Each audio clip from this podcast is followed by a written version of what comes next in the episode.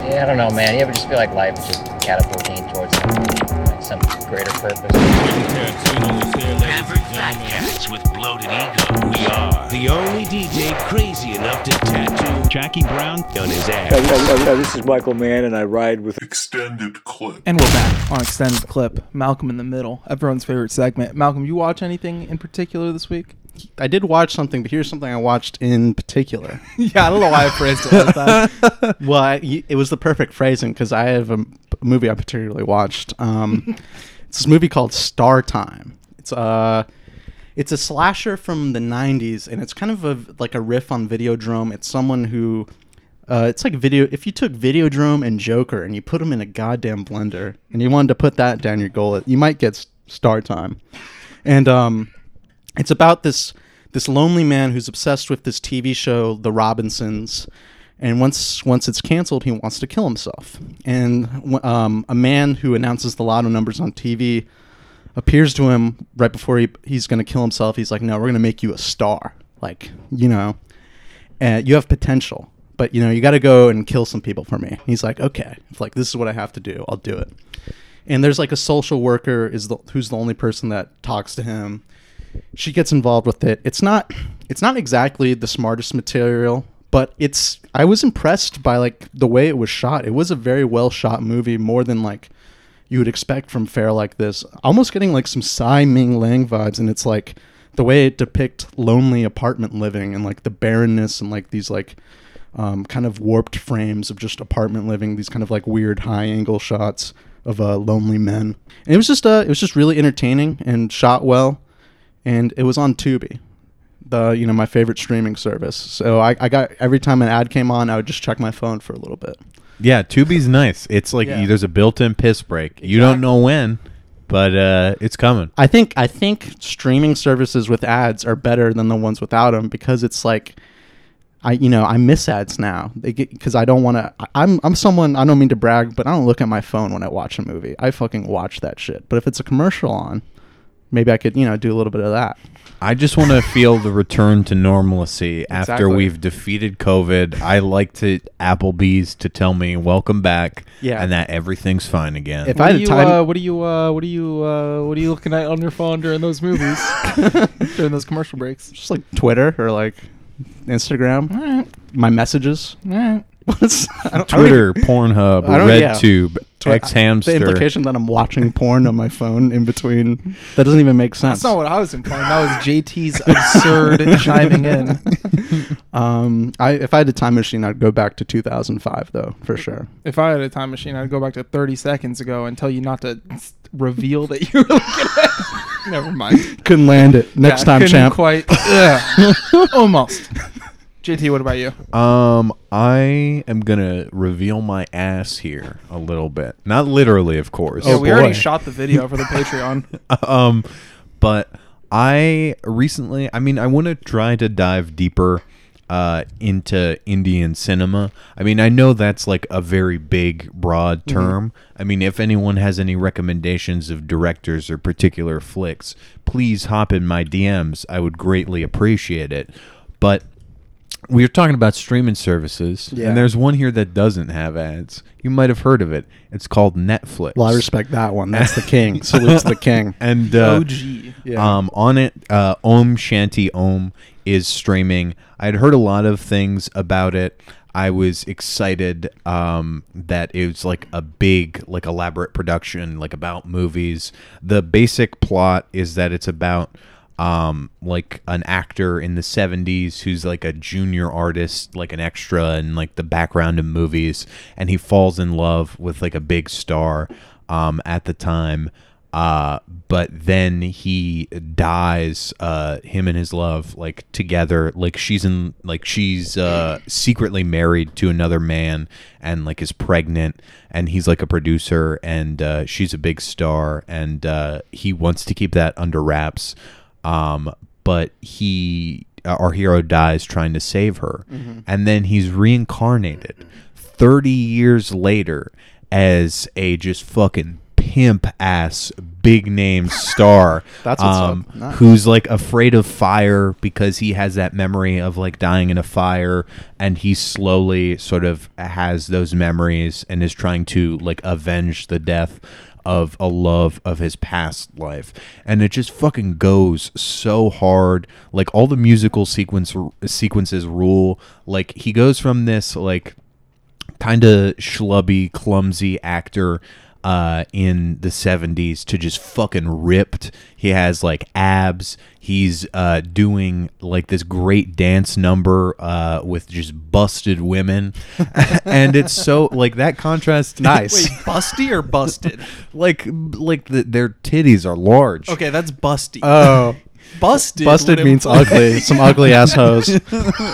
I've, I've heard it as busted as in their busts I feel are like I've large. only heard busted in a very, very derogatory sense. All right, well they're busty. the point is their I tits are set the huge. straight. I know JT is a very sex positive man who has nothing but admiration for the female form. Um, but yeah, no, it's just that change in and of itself. Like his character is like very different in that respect. Is very funny. Um, yeah, I was just completely blown away. It's such a good time. It's one of those movies. I mean, this is a really hokey cinephile thing to to latch on to, but a movie about movies that's really good um, in that respect. And uh, I, it's a beautiful romance too. I would recommend checking it out if you haven't. Yeah, that one's been on the watch list for a while. Uh, I also definitely need to take the plunge in general, so that's going to be one that I check out it's for sure. it's like almost three hours, but it goes by so quickly. And I got nothing but time these days. the the way it divides up, um, like the first life in the '70s to like the present day, which is like 2007 at the time. Uh, is really good. It's like you're watching two movies for the price of one. It's like Boogie Nights plus another movie, right? Because it's set in the seventies. Yeah. Sure. Yeah. Sure. What about you, Eddie? Have you watched anything this week? Yeah, I remembered a couple of classics. I rewatched Samuel Fuller's 40 Guns from 1957, his black and white cinemascope western in which Barbara Stanwyck plays a high riding woman with a whip, uh, as noted in the song about her.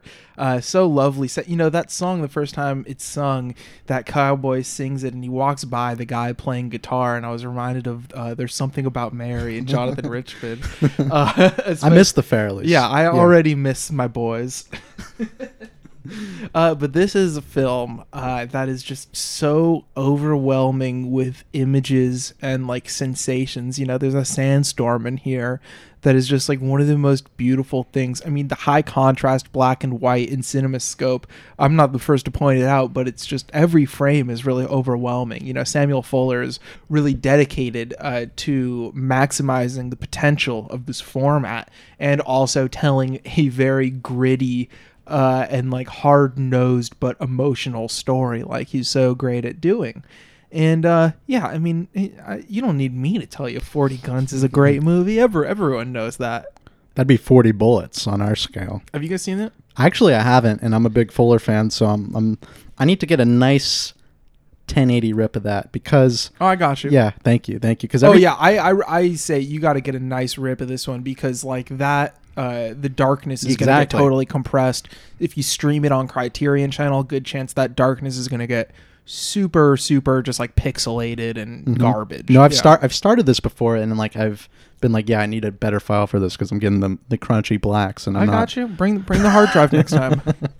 Yeah, no, I've seen it and it rules. Um, I like, I don't know, Sam Fuller and Nick Ray and like a similar milieu for me, where it's just like cool directors that were bi. Yeah. like it's that that over that feeling washes through. I think there are a lot I of mean, like the bathhouses on Yes, the tail end yes, of that song in 40 Guns is just wonderful. It's just dudes having a bath. Damn, I think people who are secretly bi might be the best filmmakers. I mean, you can be openly bi, Of maybe course, pretty good. but just because of, Maybe pretty good. you can get, but not you know, not the secretly bi. This is I, I don't know what I'm saying. Yeah, I don't want to be one of those like yeah, bi Twitter filmmaker uh, uh, on Twitter where it's like, uh, bi filmmakers use this kind of lighting and these Yeah. plot devices, But and, secret bi filmmakers yeah. use these type of lighting framing and devices. and men drive like this. Uh, Men and women, they're so different. That's what I'm learning by going on Twitter nowadays. It's like men be like this, but then you know. but speaking of that, a Twitter phenomenon, the gun girl is well represented in Forty Guns, not just Stanwyck, but you know at the gun store, the local gunsmith, where they uh, handcraft these rifles for each person's measurements, and you know you get a uh, a manic pixie gun girl, as it were, uh, for the '50s at least, uh, and it's uh, it's a really wonderful per- performances across the board there. Uh, but of course, Stanwyck really like holding it down in the center. What a great match for Sam Fuller. We'll be right back to talk about our B picture, uh, Star Wars Episode Two: Attack of the Clones. A Jedi! What do you know? hey, maybe you could help with some deadbeats who owe me a lot of money. My mother. And we're back on extended. no. Um, like the Fine Bros made a remix. Whatever. Whatever. And we're back on extended clip after a tumultuous first half. We haven't. Yeah. What? Don't. No. Never mind. Yeah, it was crazy It was what we crazy. talked about for In Praise of Love. Some sen- Episode 2 Attack of the Clones 2002, directed by George Lucas, the first major blockbuster to be shot on digital. It was shot on the Sony HDW F900. You know what else was shot on that camera? That very camera? Uh, Francis Ford Coppola's final trilogy of Tetro, Twixt, and Youth Without Youth. Uh, Steven Soderbergh's Bubble, uh, the film all about Lily Chou-Chou, which is great. Collateral by Michael Mann. Portions of Ali by Michael Mann. this camera's got a great track record. A. Prairie Damn. Home Companion by Robert Altman. I'm soy facing right now. Rules of Engagement, the TV show. a lot of TV shows also use this camera, uh, including the first season of The Office, I guess. Uh, but yeah, uh, it's a landmark for early digital, and uh, different cinematographers and directors got very different things out of it, to say the least. No, yeah, I think Lucas is using it to full effect here. I mean, he's he's really exploring what he could do with digital technology. Yeah. I mean, that's an obvious appeal of this movie, kind of in not in retrospect, because I'm sure smart people at the time noticed it, but like the the you know when people are bringing up uh, prequels, uh, reclaiming that's you know that's a big part of it. I mean it. I mean the landscapes here that and like the color tones that uh, Lucas is getting is just it's, it's downright beautiful in some parts. Oh no, I mean the scene where uh, Anakin is back on Tatooine and he finds out uh, what his mother's fate was. You know, Yeah. and he wants to go find her, and he hops on that you know sick hog Yes. and rides across that red sun, Mm-hmm. that red sky with the two suns. It's just one of my favorite shots in all of Star Wars or all of cinema, really. Like, That I was mean- definitely my favorite sequence of the film. I mean, it's a it's a great film, but like Yeah. that sequence in particular, once uh, he rides over there, finds out what's going on, and you know what he does, and I've- not not to steal this because I know we're all thinking this, but that iris cut out, out of the scene is just Oh just my God, just too money. amazing. Too It's money. probably the most sympathetic one could feel during a genocide. Like, it's like I, I mean, because it's like it's a I mean, those Tusken Raiders are bad dudes. yeah. what were they doing to her? Like you Remember know, when they shot at him during the pod race in episode one? that's that's called establishing the story, right? episode one, available on the Patreon. Check it out. That was a great way to kill a conversation. I thought we could just move right past it. but no, I think like I mean episode uh two in general, the Anakin storyline of watching him like his descent into uh the dark side, if you will. I think this time around, because as a kid, I don't know, Attack of the Clones. I feel like if you if you like Star Wars even as a kid, but you're like, oh, the prequels are the the bad ones. I feel like Attack of the Clones generally gets labeled as the worst because it's like boring. Yeah. But I think it's filled with a lot of really compelling stuff where it shows the contradictions in like the way the Jedi are training like Anakin to sort of like suppress emotion and how like growing up in like I, poverty and uh, sort of being pushed into it um, really clashes with that and how it sort of pushes him uh, to the dark side and how he's like I don't know you feel a lot for him like this is a very Yeah. intense like emotional flick I mean, so the basic setup here is that after a uh, attempted attack on the life of uh, Padme, former queen of Naboo, now uh, galactic senator Amidala, uh, moving into a more global territory, as we on Extended Clip are global cinephiles, not globalist cinephiles. I think this movie is a cornerstone of that philosophy. We'll- We'll, get into the politics as we go.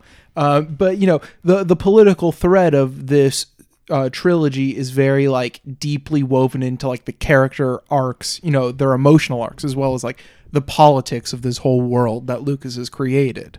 And so it opens on an attempted assassination of her, and so the uh, the the duo at the helm here of uh, young Anakin Skywalker, uh, about ten years after the events of the first film, as a uh, as an adolescent, uh, an angsty teen, a rebel with a cause, if you will. Yeah, yeah. And uh, Obi Wan Kenobi uh, training him are split as Obi Wan goes to investigate the attempted terrorist attack, and uh, Anakin is sent to safeguard the senator. But eventually, they go on a mission of their own back to his home planet of Tatooine.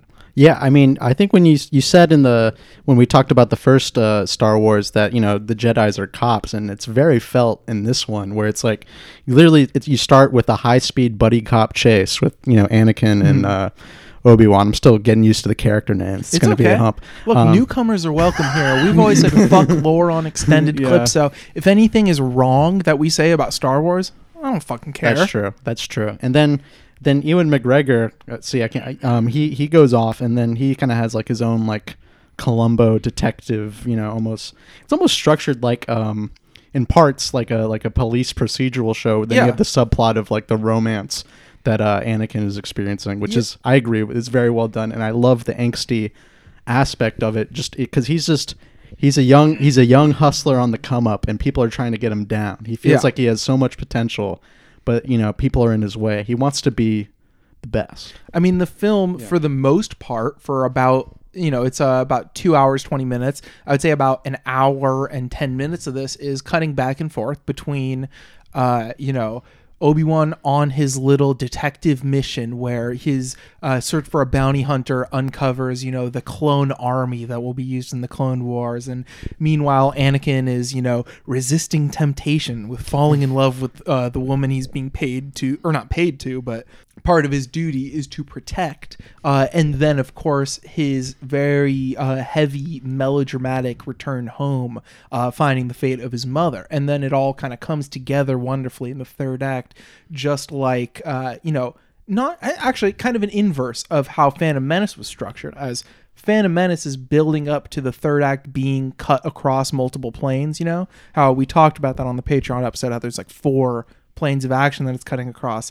This one, the third act brings all the characters together who were apart for the first, you know, two hours almost. mm-hmm. and yeah like it, it goes into that big war sequence and that's what i was impressed with too something i was impressed with the first one like how long it would like the pod racing sequence was allowed to be but even like something like the opening chase is so long but i feel like it lives up to its like full potential where it's like i don't know maybe a lesser filmmaker would try to reduce the length of this movie but i think it's perfectly long Yeah. I mean, right from the get go, like the stunts that happen, like Obi Wan just like fucking uh, jumps out uh, and like latches on uh, to the, uh, the the little droid that causes the uh, the worms that are coming for Padme, the bugs. Yeah. And I love how right before that you see their reluctance, you know, they're already upset with their job protecting this woman, you know. Anakin obviously is very infatuated with her. He's thought about her every day since he was a little child. uh, but Obi-Wan is very over it already, like a cop who's disinterested in his current work. And uh, what does he say? He's, you know, trying to tell Anakin not to simp for her. He's like, And don't forget, she's a politician and they're not to be trusted. uh, and one of my favorite lines is right after that when Anakin says, "Oh, Obi Wan, not another lecture, especially not on the economics of politics." the economics of politics I mean, it's like that's part of the I think relatable stuff that like Pil- people really don't jive with Yeah. about this mm-hmm. film is that like Anakin for a lot of it is just like an angsty teen. Mm-hmm. Yeah. And like especially like the point where it's like he's joking about fascism with Padme. Yeah. It's like a young boy flirting with libertarianism. It's like he's misguided and wrong. Sounds an awful lot like a dictatorship to me. Well, if it works. If Padme was more a sexy Ilhan Omar type, she could have led him in a better path. no, I think I think that's what's great. A big part of what I like about this movie is that it's using this huge, you know, expensive world with expansive characters and different worlds in which have different landscapes, and it's using that as a backdrop for a romance, like very heavily, where it heavily invests in the melodrama, not only, you know, in the script where it's talking about. I think he says like. Now that I'm with you, I'm in agony. I'm haunted by the kiss that we once shared. If I can't have you, you know, almost going straight, you know, Shakespearean. Yeah. But also the you know these digital landscapes reflect kind of the melodramatic um, feelings that are being exchanged here, and it's just it's a great pairing, and it's you know Lucas is great with the digital technology, and I think he had a great handle on it right from the jump. Yeah, I mean, rather than digital textures interacting with 35 millimeter in episode one, this one is just full blown digital CG everything. Um, they're, they're very open about it too. You know, the DVD uh, supplement documentaries are on YouTube, and those behind the scenes documentaries are amazing watching them make this movie. But that opening chase, though, yeah, he's right away establishing the freedom that he has with the camera in these digital landscapes. He can just go into multiple axes, uh, like of direction for this car chase. He can, instead of just going, uh, forward, back, left, and right, you can just dip up and down too because it's this floating, you know, flying car highway. so it's just like all axes of direction are capable, and his camera is so attentive and the framing is so perfect because they can perfect it Mm. rather than having to chance it like so much great action cinema with practical effects and uh, celluloid, you know, film had to do in the past. It's just a whole new way to make action cinema. Mhm. And I think it's really like fulfilling its potential in like other facets of like maybe like how it establishes the setting even better too than let's say the first one. And the first one has great production design, and that's something you know you notice with these movies because there's a lot of it.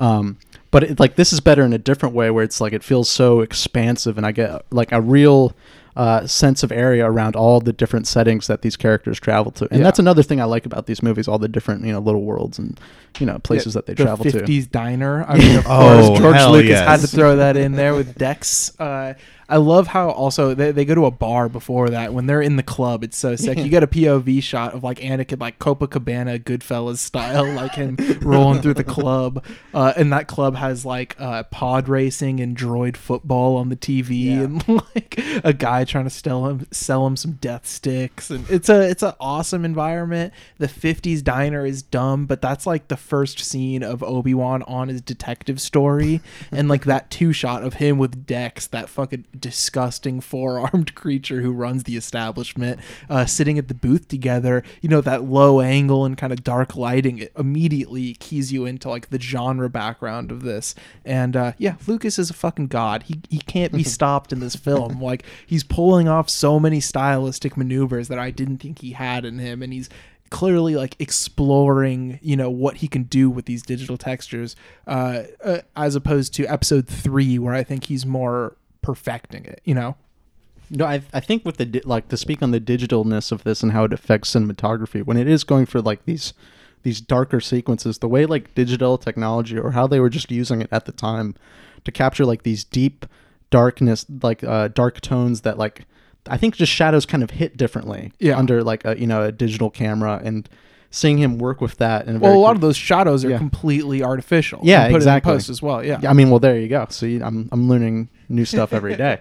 But yeah, I, maybe that's see that's that's what I'm seeing. I guess Yeah. is like this just different texture of darkness. and you know you have that wonderful set piece of Anakin and Padme uh, trying to get out of that droid factory where they get put on the assembly line, you know, and it's super goofy. Just Yeah. like each of them gets a different part of the assembly line to go through, but the obstacles that they have to go through that couldn't have been accomplished with practical. That's like one of the most ridiculous set pieces ever. Uh, but I, I love. Yeah, no, I like the. I mean, we talked a little bit on the Patreon with uh, Phantom Menace, but I like the juxtaposition with the set pieces there with the, like the political stuff Mhm. because I think I mean often derided the prequels as movies for babies. There is so much like intellectually going on here with like the processing of oh there's this hidden army we've discovered Yeah. that we sort of have to inscript now to use and grant wartime powers to the chancellor and on top of that just like i mean what malcolm was saying with sort of the detective story with obi-wan there's a and like relating the jedi to sort of like fascist cops in a way where I at one point he says to Anakin that this weapon is your life referring Yeah. to like the lightsaber and just how all that like unfolds there with them like I don't know, very it's very similar to real police where it's like a very unrealistic expectation to have these people remove their emotions Mhm. from their decision making ability and just Anakin is like the perfect character to show how that sort of breaks and collapses. Yeah, and especially the uh, wartime powers being uh, f- put forward at the Senate by none other than Representative Jar Jar Binks. In response to this direct threat to the Republic, Misa proposed that the Senate give immediately emergency powers to the Supreme Chancellor. I thought I thought that was a great touch and like a good response to people who dislike Jar Jar Binks in the first one. It's like Yeah. Luke's just like, this is a respectable guy here. This Yeah. guy's a stand-up guy, real solid motherfucker. Yeah, know? dude, he transcended like the interspecies hate of his home planet and the secret underwater uh, city that he lived in, and he became a representative of Naboo under Amidala, and it's a it's a great you know stepping across the aisle example. Mr. Binks goes to Washington. that is yeah. Oh, I, I guess that's the episode title. I was gonna do something about like the two movies together, but fuck, it. that's yeah. In praise of Star Wars. Yeah, no, that's just come on. Come on, we're better than that. We are. Uh, also, I love. I mean, if you've seen the third one, uh, you know how fucking hilariously devastating it is when Obi Wan goes to talk to Yoda about this uh, planet that seems to be deleted from the databases and the archives, and Yoda's training those younglings. And uh, if you know the fate of the younglings in Episode Three, it's honestly, I laugh every time I see. They're just having a good old time. Little do they know the events of Revenge of the Sith. Uh, but it is great where Obi's Obi uh, Obi Wan's journey takes him, you know, discovering this army, and you know, uh, it, all their plots come together as they are both uh, sentenced to execution by way of crazy alien monster, Yeah. uh, in like a gladiator type arena, and then all three main characters are together at last. And also the other thread that had been cut in between, not as much as the main two though, was uh, Samuel L. Jackson, of course, as Mace Windu, Mhm. uh, and with Yoda back at like the Jedi Council base. And those scenes of them talking, like, yeah, they're pretty expositional, but I, I love the way it's shot. Just like those, you know, uh, neon bars behind them. Yeah. and just like Jackson inter- interacting with CG Frank Oz as convincingly as possible. No, I, I like those scenes too. Like you know, normally you know people poo poo exposition. I do too, but it's like the way it's framed. It's like just these two Jedi masters pontificating Yeah. in a room about basically what's happening and the context of what's happening.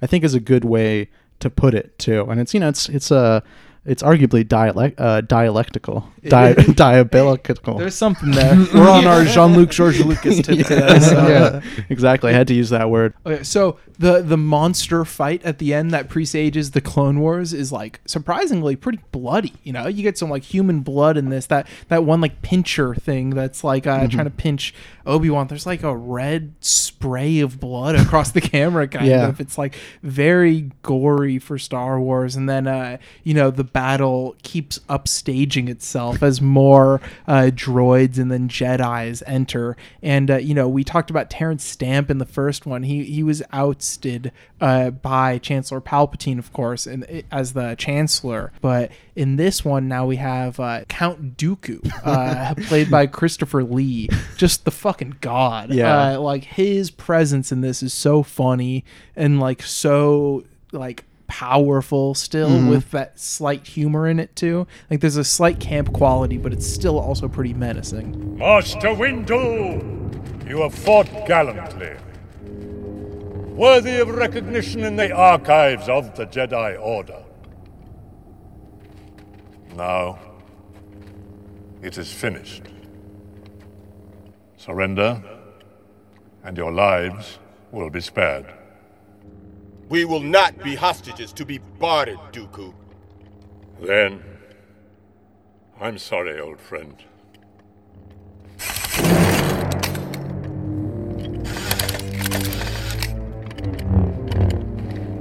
hmm I think Dooku is a funny name. That was my reaction. Was Oh, like, yeah. I'm always feeling like Count Dooku. yeah, I was like, damn, yeah. That's literally what I said to him. I was like, damn, I'm feeling like Dooku. But uh, so uh, at the climax of the film, after the huge ground battle, you get a lightsaber duel, kind of like the first one where you had uh, Qui Gon Jinn and Obi Wan against Darth Maul. Here you have uh, Anakin and Obi Wan against Count Dooku, and they cannot withstand his finger lightning. Uh, and uh, yeah, so that is, I guess, I guess that's the first chronological use of that finger lightning thing that happens in those movies sometimes, which is always scary and overpowerful. Mhm. Uh, but then he fights CG Yoda, and dude, Yoda flipping all over the place, That fucking rules. I love it. It's amazing. And Christopher Lee, just like I mean, the behind the scenes, you see how much the body double does in that. Yeah. But like his ability to act against CG Yoda flying all over the place is pretty impressive. No, yeah, to give a lot of the actors credit in this movie, it I mean, at least to me, it seems like they're interacting with these CG actors really well. And like I didn't there's like maybe a couple times where I'm feeling, you know, the computer generation ness of it where it kind of looks like very fake or I'm just feeling it a little bit more, but honestly, I d- it's never something that really bothered me, you know what I mean? Yeah. yeah. I think with I mean part of the beauty of the fakeness of it is Mhm. that like Lucas is able to explore all these different types of genres. Like Mhm. I think I mean True, yeah. w- a different like with the different settings we were talking about, it's like you get the detective story, you get like the big sort of Roman epic movie at the end. It's just so mind-boggling and impressive to me that he has something that works on a really complicated intellectual level about like bureaucracy's descent into fascism while also like just jumping around within different film genres about like guys playing with laser swords. Um, so this is just a really great film in my opinion. Uh, F the haters. uh, you get all of that like expressionist early digital experimentation, and you have that young love captured so sentimentally, and ending on that wedding is one of my favorite final shots in all of the Star Wars. The, the best final shot of any Star Wars though is Episode One with that Augie's Imperial March playing. you got the guy holding the orb. Uh, but yeah, this film ends beautifully, and it always takes me like aback how much people hate this. But we're not here to be those guys. We're not here to be well. Uh, you know, the the critics said this, but actually, no. It's this just on its own. It's a great film. 4 Mhm. bullets from me. Yeah, yeah, I'm gonna give it four bullets as well. I mean, just talking about it, you know, I I, I need to watch the third one because I, I these are movies I haven't seen before. Pray for the younglings. the you younglings. do. I know. I was gonna say it. Shout out to the younglings. But I, I was really impressed on like how entertained like. Because like I, Phantom Menace, I kind of I, I appreciated a lot of it, and I was entertained in parts. But this movie really entertained me on like a blockbuster level, and is Yeah. like doing things you'd expect blockbusters to do with advanced technology, like you were saying, JT. Like exploring different settings, getting in as much, uh, giving like the the universe that he's creating as much depth as he wants to. He's not really uh, shackled to any, uh, you know, physical limitations. And you know, this is what you'd want to see with digital technology. And you know, but I, you know, I feel like movies aren't exactly doing this. They might have taken like. Because like are you seen those ugly you know Marvel movies where you know like digital landscapes they they saw Lucas do it but they didn't quite get the Mhm. they don't quite have the stroke he does as a you know as a painter but yeah what do you think JT Um, I'm also giving this one four bullets. It is a great damn movie, and I'm probably gonna watch uh, Sith uh, in the coming days uh, just to check in because Yeah. I'm I'm a prequels boy now.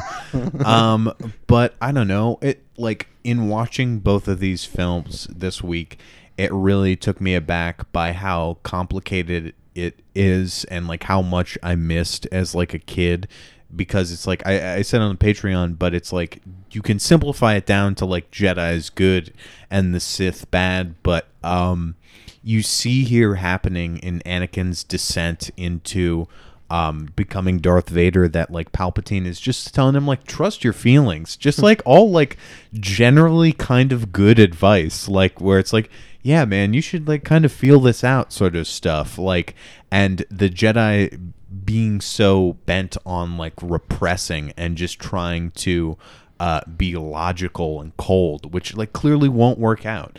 Um, it's such a great flick. And there's just so many fun little alien guys. Mhm. And our, our favorite guy that we already talked about on the earlier recording, Watto, is back and he has a little hat now and a little more a little more facial hair as well. He looks shaggier than ever. Yeah. Um, so that's going to do it on that. Um, as I load up the inbox, you can always email us at extendedclippodcast at gmail.com. Our first one is from Ryan Kelly email. He hasn't hit us up in a while. Let's, He was one of the original emailers, if I remember correctly. yeah, this guy's definitely has the record for the most emails read on pod, and a lot of them were quite good too. Yeah, yeah. He, I think the first one was a little shaky, but then he's he stepped up his game and became great. You know. This one looks like he sent it to the wrong podcast. Uh, this one is definitely like a Doughboys email. Uh, the subject is roast spoon man, and uh, the, the the content is: Have you guys tried the Wendy's breakfast yet? Anything I should get? My nick my nickname for Mitch is the fast bastard. From Ryan. Uh, there's not a Wendy's near where I live, unfortunately. A lot of other great fast food places, but I, I would attend Wendy's more often. But unfortunately, it's like 20 minutes away, and I'm not gonna. I Um, don't know. I'm not gonna trek like that. A roommate of mine recently went on a bad acid trip, and he the day after uh, got we should be talking about that. got the got the Wendy's breakfast, uh, and I think it, it did him well. So I'm gonna say uh, it's good. I'll endorse it. I endorse Wendy's. I don't care who the owner's donating to for president. I love Wendy's. I haven't tried the breakfast yet. I live near one. We've gone to it before when Mhm. restaurants used to be open. It was fun. It was one Yeah. of our extended clip dining spots. Yeah. Extended clip patio series. oh no, we're not doing that nonsense. Nonsense. Um, next email is from Valerie, another uh, email Hall of Famer. Uh, subject line: Cars. Oh shit. Hell yeah. Hey fellas, right now I'm drunk and watching cars pass from my balcony, and since the king himself, George Lucas, is a self described car guy, that's the question I'm asking today. What are your favorite car scenes? What is your favorite car from TV or film? Do you prefer a car scene where the car's intact or it gets destroyed? Hopefully, this email is sent in time. LMAO. Sincerely, Valerie. You got it just under the wire. I'll t- say that much. Hmm. I mean, I have a list on Letterboxd uh, entitled "Ghost Ride the Whip." Uh, that includes a lot of my favorite movie scenes with cars, but off the top of my head, I will say one of my favorite cars uh, in TV and movies is discussed on our Farrelly Brothers episode. The the the dog car from Dumb and Dumber, of course, uh, but also car scenes. I mean, David Cronenberg's Crash has quite a few Mhm. good car scenes in it, uh, where some cars are destroyed, some are kept intact, while it's more bodily damage being done. Um, I, in general, I love a good car crash. I mean, as said in Death Proof, uh, real cars smashing into real cars, and that's another automotive classic. Um, let's see, Getting Any by Takeshi Kitano is a film about trying to get a car so you can have car sex. Uh, this is like a pretty basic ass choice, but a classic for me. Christine, I really love it. Like, I don't know, I can really fuck with that that '50s vibe, and just like the idea of like a young boy falling in love with his car is really funny to me. Yeah. and it makes me think. There's like. Uh, in V by Thomas Pynchon, like the main character Benny Profane, there's like a, a little subplot where he's like he like walks, uh, he like sees from afar his like girlfriend like talking to his car and like that she wants to fuck it, and it's just like I like the the I, I don't know I feel like cars are generally the most fuckable inanimate objects. I didn't mean to lead into this point when I was starting this sentence. You ever seen the caboose of a train? I'm not attra- I'm not attracted to cars or trains. I feel like like something softer would be. I just feel like cars are generally what people sublimate a lot of like sexual right, desire though. You're into. right. I all right. Thinking of cars, this is a stupid answer, but I'm reminded reminded of Hurricane Heist, directed by Redacted. Don't look up who directed it, but um, there's a great vehicle in that movie. A movie that's not great, to be honest, but um, that's a vehicle that could withstand anything. It could get shot at. It could. There can be a tornado. It's going to stay in place. It's going to stay intact, and they use that car to great effect. They fuck things up with it. Um, another like a scene I'm thinking of is from The Driver, and I think that's just coming up because it has the word drive in it. So I'm like car movie. Yeah. Yeah, linked up. That is a great movie. Um, and there's a scene where Ryan O'Neal, the the lead the lead driver, the lead uh, character in the movie, um, is being hired to you know drive for someone, but he's he's insulted that he even has to try out. So he takes their car and just drives it around a parking garage, fucking it up, like intentionally crashing it into pillars. Like he's uh he's showing he could still fuck up and do a great job, and it's just. I mean, talk about real cars on real cars, real cars into real concrete. You know, I'm into that too. Uh, also, I want to shout out Super Van from 1977, a film about people who trick out and paint their vans and go to van derbies where there's like uh, mud uh, hill climbs and races, and Mhm. also just people like. Uh, it it switches from like a van exploitation thing where it's like a you know a race and then there's this like futuristic van settling in but there's also these two extended like party scenes that are all shot on handheld and feel more like a documentary and they might just be documentary footage really uh, because it also ends on documentary footage of all of these people's custom vans their paint jobs uh, which are all very funny uh, but yeah it's just like all these van culture people like drinking and smoking in the 70s and having a good old time and Yeah. I gotta I gotta give my highest recommendation to Super Van.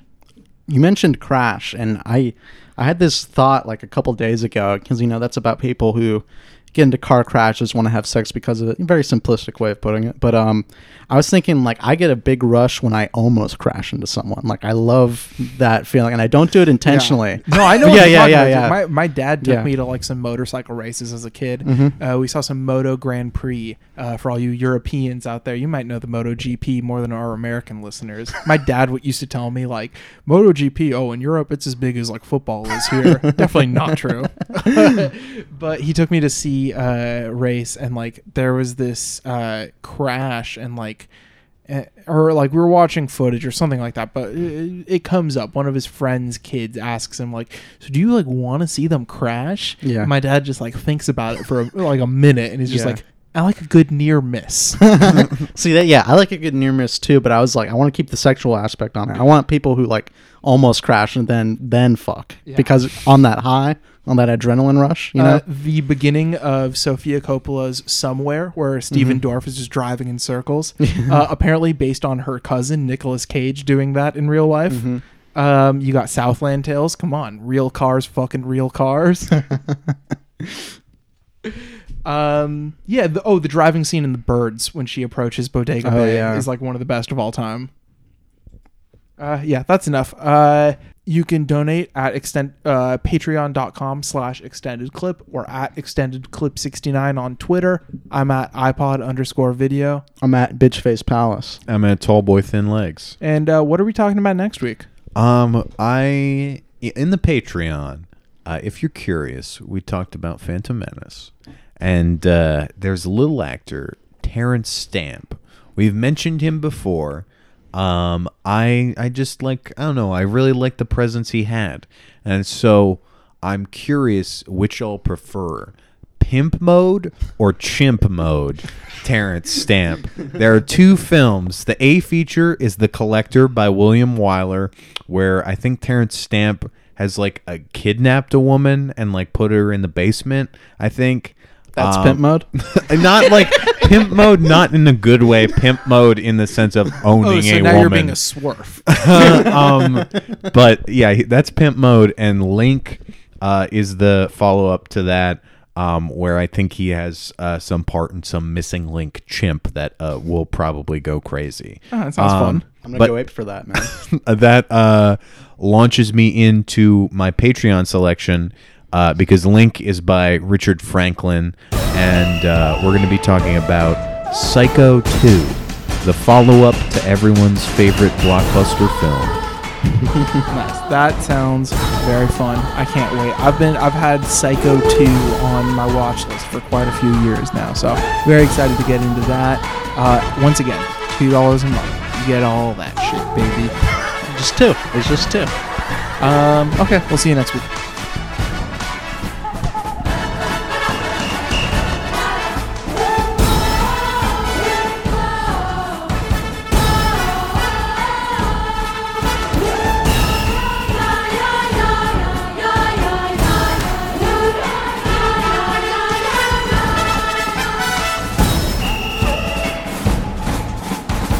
Just on YouTube, I feel like people. It was just more of a a topic of discussion. Uh, like there's, I was in a class, like an English class, and we had to do some in-class writing. And she would be like, "Oh, I'm gonna put on anime lo-fi." Really? Yeah, yeah. What grade was this? This was like two years ago in college. Oh, in college, okay. Still, because I was gonna say, because I remember the the innovation of that when I was in like I think junior, senior year of high school. I found some of those playlists on Yeah. YouTube, and I was very into it. Hell Because yeah. You got seventeen year old me. What kind of music I like? Let's see. I like indie rock. I like. I, I think by then I was fully rejecting classic rock, but still Mhm. liking Led Zeppelin. Yeah, yeah. Uh, In private. but I also liked, uh, you know, like more like, uh, you know, underground hip hop. Yeah. No, uh, 17 year old me saying that, just like pitchfork ass opinions about hip hop as a 17 year old. Um, but uh, yeah, I loved like Dilla and Madlib, and Yeah. uh, I even dipped my toes into a little bit of the Nujabes or whatever. Yeah, yeah. and like that is definitely the spawn of all of that. Oh, you know, definitely, chill definitely. lo-fi beats to study and be Yeah. anime too. That's like that's like if that. I mean, it's, it's like that's that's the good version of lo-fi anime beats to chill to. I just can't study to lo-fi beats. I need hi-fi. Yeah, no, I like I my study music would be like uh, something. I mean, instrumental. Yeah. Um, but uh, Philip Glass usually like the Ooh. Koyaanisqatsi Yeah. uh, score. That's really good. There's Mm. one track, The Grid, where it's like do do do do do do do do. It's really going hard. Hell yeah! I, I I still go with the beats for writing and stuff like uh Pete Rock's PeteStrumentals. I like that because Mhm. the the tracks are longer, more like four or five minutes compared to you know like stu- stuff like Jay Dilla. You can't study or write to because it's so active and the tracks Yeah. are forty five seconds to ninety seconds long. You know you can't you can't study Can't that. dig in.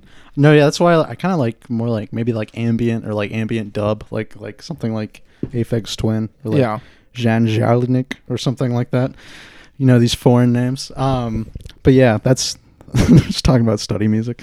Yeah, you guys want to start the podcast? Yeah, yeah, yeah. Once yeah. we got a long one to do, we got to do the Patreon after that too. True. Yeah, Yeah. exactly. We've got a long night ahead of us, Fuck me. boys. All right, guys, we gotta actually start it. Oh yeah.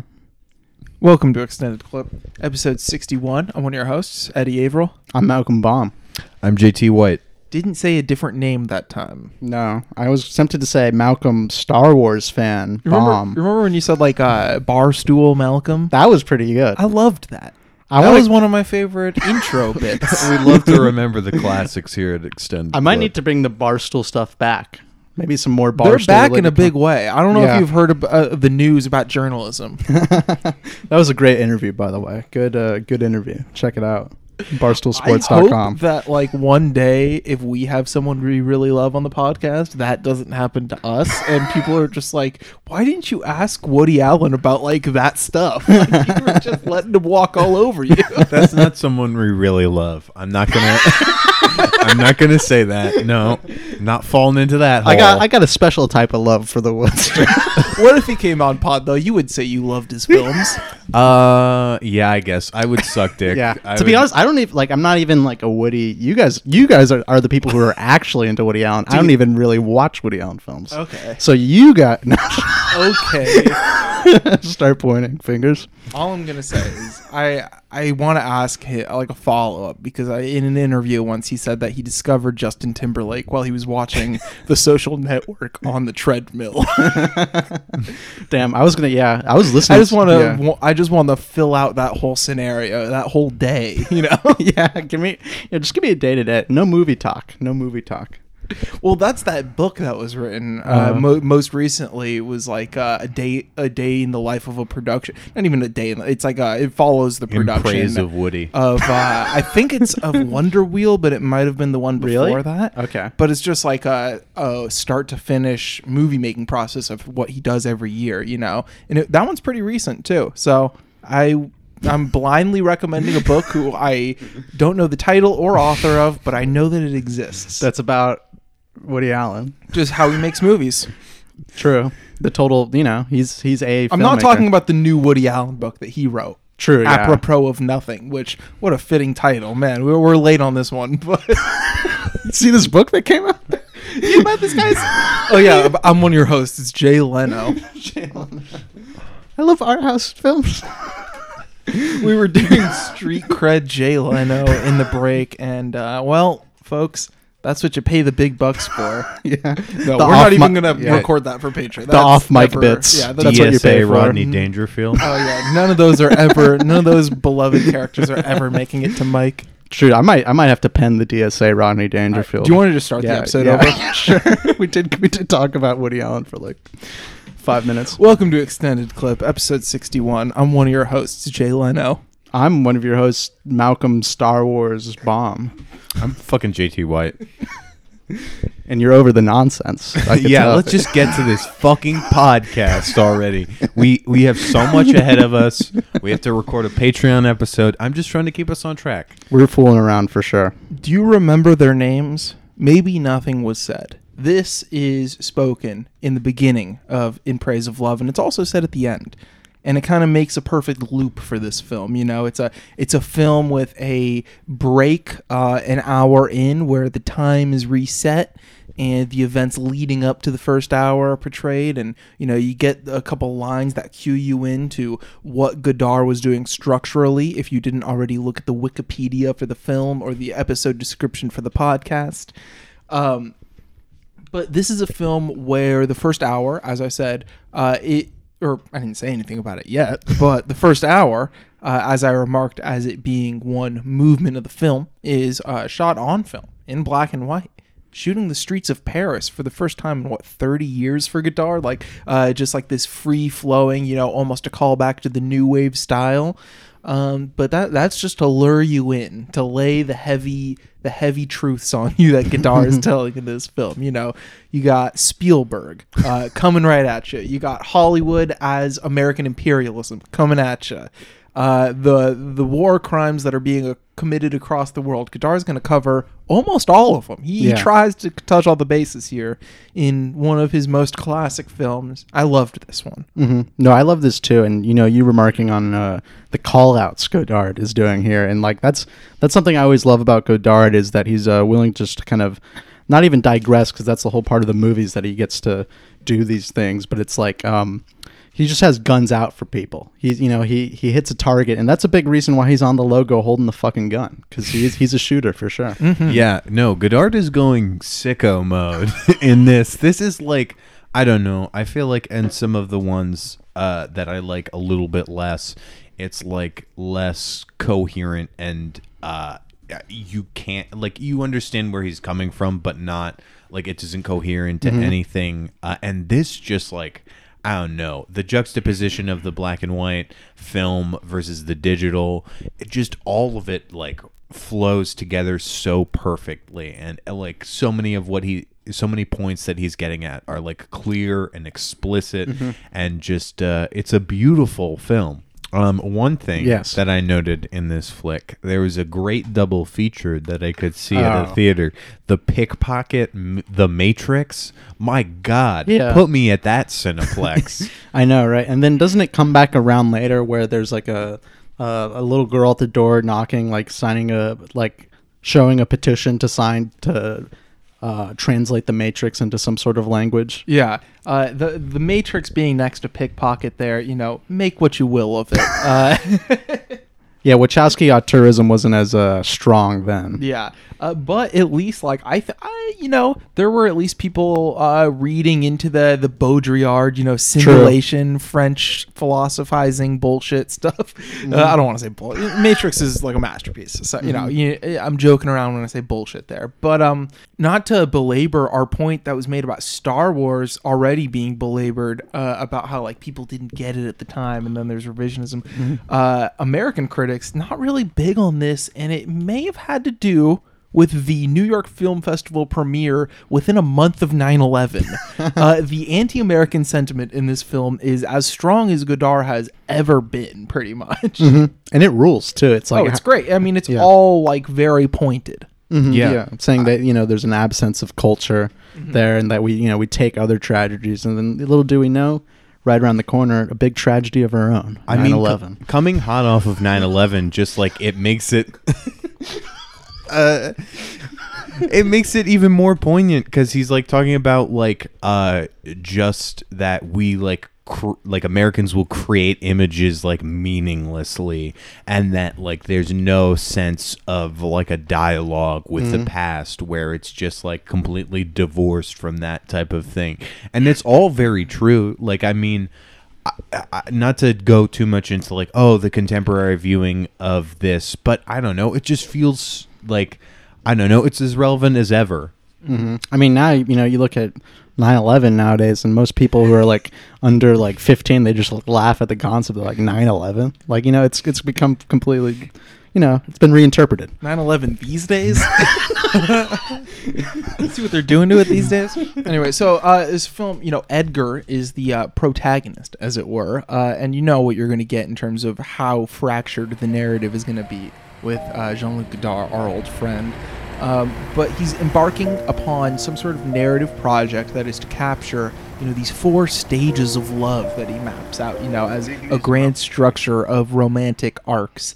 And uh, he's not sure is it is it an opera? Is it a film? We'll see. I mean, we're watching it. It's a film. Yeah. but yeah, you get all these like beautiful, high contrast, shadowy, black and white images of Paris. Uh, a concept that's introduced early on uh, because like most godard at this point like the plot just happens around the characters. The characters their dialogue doesn't move plot forward. Their dialogue is just espousing things that godard is thinking about at the time. And you know sometimes they contradict each other just like he is a very contradictory uh, i guess intellectual figure you know? That's why a lot of smart people uh, end up not liking him because of how much he contradicts Yeah. himself. Where as a cinephile, that's what I like, baby. um, but you know, he puts forward this idea of uh, you know that the concept of moving forward is to reject your past self. And what he wants to do is be in a strong conversation with his past self while rejecting time entirely. And, you know, that's said in some variation a few times in this. And I think stylistically it totally makes sense as the first hour calls back to what made him famous these like on the Paris streets, beautiful film uh, photography. And then you get that immense, you know, last 30 minutes washing over you of consumer grade digital video oversaturated to hell. The colors just like bleeding through the screen. Some of the most incredible digital work he's ever done. And uh, it's not necessarily moving forward, it's just using history in the present sense. Mhm. Uh, and I think that's what so many, uh, that, uh, that's kind of like what Histoire du Cinema is about in a way, and what so many of his films at this point are about. And uh, it's kind of a hard concept to uh, say. I probably sounded dumb trying to express it there, Mhm. but I think he pulls it off wonderfully. And the images are just, they speak for themselves. They're some of the most beautiful images of his career. Well, I mean, I think Godard's like sort of handling with his own legacy in the film, I think broadly extends out to his critique of America. I know there's one thing, I think it's said like a few times, but there's no resistance without memory or universalism. Mm-hmm. And I think that applies very much so to I, I, I don't know left resistance in America in itself where it's like the United States has never done a great job of reckoning with the terrible things that they've done in their past. Mm-hmm. And it just I, all that stuff works really like he's speaking these clear truths that are like broadly universal but also then personal to himself. It's just I, I don't know. It's amazing that he pulls this off. No, I mean, yeah, his attention to history is very. I mean, he's very explicit about that. I mean, characters will just be at a location, and then like towards the end of it, it's like, you know what happened over there? Like Caesar came in and like raided things, and it, I think it's very important to him, and it's stated so in the film that, you know, works of art be shaped by history, and a lot of American art art is ahistorical or even intentionally ignores history to create Yeah. a more uh, convenient current narrative. So most of the anti-American sentiment comes out of the fact that in both movements of the film, uh, the Americans are involved as a potential financier uh, for this artistic endeavor. And uh, the Americans, the first time, are yeah saying a bunch of dumb shit. It's a classic American accent too. It's like it sounds like the American guy in like '90s Hong Kong action. I was thinking that too. Who, uh, who's like, oh, that's the boss over there. Like, uh, Bonsoir, monsieur. Bonsoir, monsieur. uh, and it's great that he includes that because in classic Godard, you know, stereo splitting fashion, uh, and this is another one, you know, crank the stereo or even put on the cans uh, for late Godard. Uh, you have a woman, you know, speaking about the history of like war crimes uh, between like Serbians and Albanians, and the American like telling the sent- sentimental story version of it, like a detached version of like a there was a child who didn't have her mother. It's a 12 year old girl who tells me Pas un journaliste Take me ne signala que la plupart des réfugiés se trouvaient précisément dans leur foyer lorsque la guerre éclata. so they'll take Et away que les my Serbes avaient averti qu'ils régleraient leur compte avec les Albanais went to the si l'OTAN s'en prenait à la but she doesn't Yougoslavie. dream anymore. no, I mean, I think I, that's what I love about all these kind of uh, dialogue scenes when, um, you know, characters are speaking to each other because, you know, God, Godard likes to, you know, conflict himself. And like during these conversations, sometimes the camera will just be on someone who's not even really involved in the conversation. Or it's like you have characters always out of sync with each other, not quite, you know, always talking over each other and stuff like that. And it kind of, you know, it, it just, it matches what the whole film is trying to do. I mean, on top of that, like contradictions and like the removed nature of the film, it's like Godard has this way of making like works that are so detached and like alienating in that sense, but also feel really emotional. Mhm. Like they're just like I don't know, because it's there's a focus on like I don't know singular moments and scenes because they the narrative is so fragmented that they stand out. That like I, I'm always overwhelmed when there's an emotional quality to it, like Mhm. particularly like the the piano score really like Mhm. hits hard at certain points. Yeah, uh, similar to another one I watched this week, Forever Mozart. Uh, the use of music in both of those. I mean, like he knows how to be sentimental with music, and the fact that he withholds it so well is part is so much of his genius in terms of soundtracking his movies. Mm-hmm. No, yeah, and just like how you know he plays with those aspects. Like, I this is something I remember in First Name Carmen too, and I'm not as familiar with his like '90s work, but Mhm. like you know, it seems like a progression of this where you know he loves to, you know, um, kind of like start and stop, and it's it's or like that's a weird way to put it, but like to like insert music at like kind of like slightly awkward times Mhm. and stuff like that, just so you kind of notice the difference And weird places in the mix Yeah. compared to how usually movies are soundtracked. Exactly. And um, I mean, the way he messes with that and like with the new digital technology in like the last half hour segment,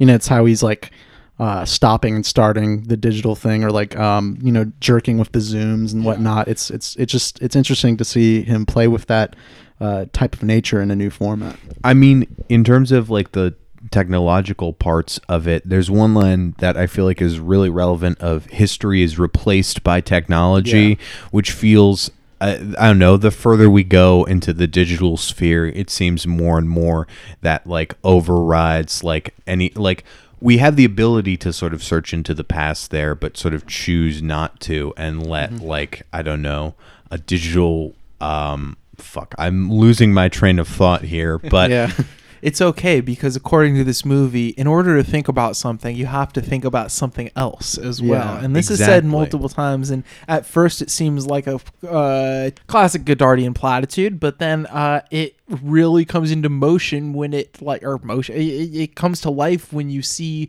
uh, that like digital double exposure shot of a man's head and like the ocean when it's said the second time. And uh, it's something he actually brought up in an earlier film in the 90s JLG JLG self portrait in December where he talks about how a landscape that's new to him is only new to him because he's also thinking about an older landscape that he's comparing it to.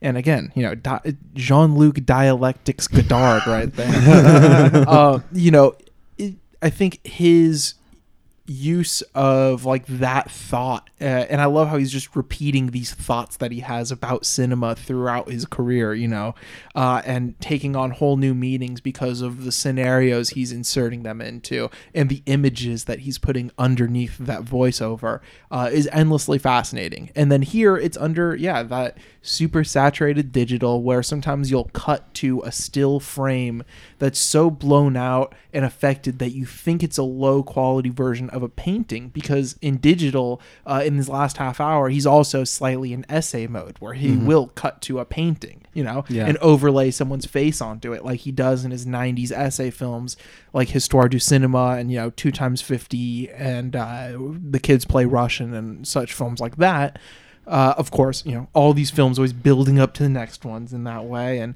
I feel like it's just such a summation of his work and at the same time, such a moving film, uh, especially in that last half hour. It's just, know, one of the best movies. No, yeah, and I think I think you saying it's like a good uh, amalgamation of his work. Like I think you were saying like there's enough like you were getting at JT that there's enough like narrative thread for someone to hold on to if they're not if they're less willing to go along with the Godard's uh, antics. But you know those are some great antics, and but you know he's you're still getting kind of um kind of like the dialectical you know conflict that he's known for. And then you're getting some new digital you know late godard you know film socialism goodbye to language type stuff. So you, this is the for your buck this is the best godard to purchase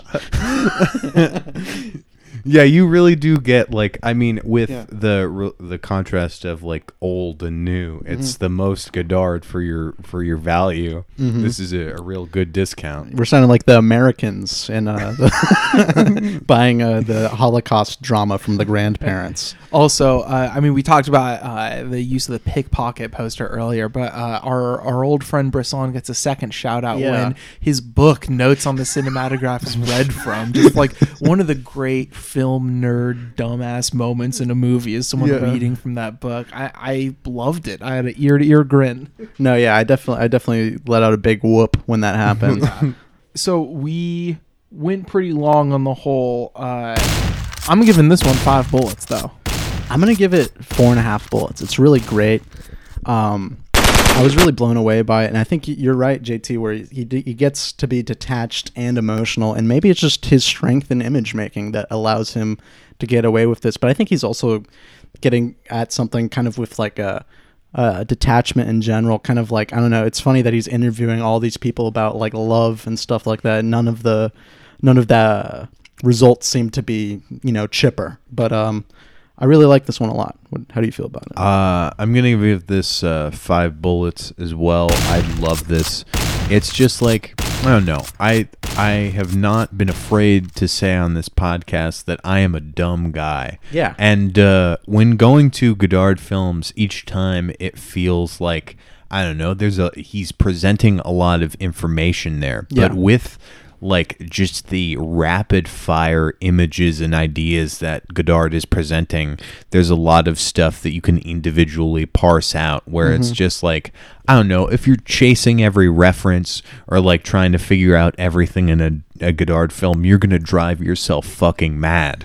But like on the whole, he expresses a lot of like uh, fantastic thoughts and ideas through like juxtaposition Mhm. and just like even the the Godardian platitudes that I feel like I would just be pissed off by other filmmakers doing like when Godard has a character saying something about uh you're confusing existence with life. it's just like uh, that will like hit me, and I'll be like, "Damn, dude! Like you you you went there, Godard." what about the line like, uh, "My grandfather said he did not leave the Communist Party because of women, but because of persons of sex." and it's just like that shit is like Godard like can be like fucking funny too. Like he's that's one of the funniest filmmakers. and like not afraid to like go like pretty lowbrow. Like not in this, but like there's like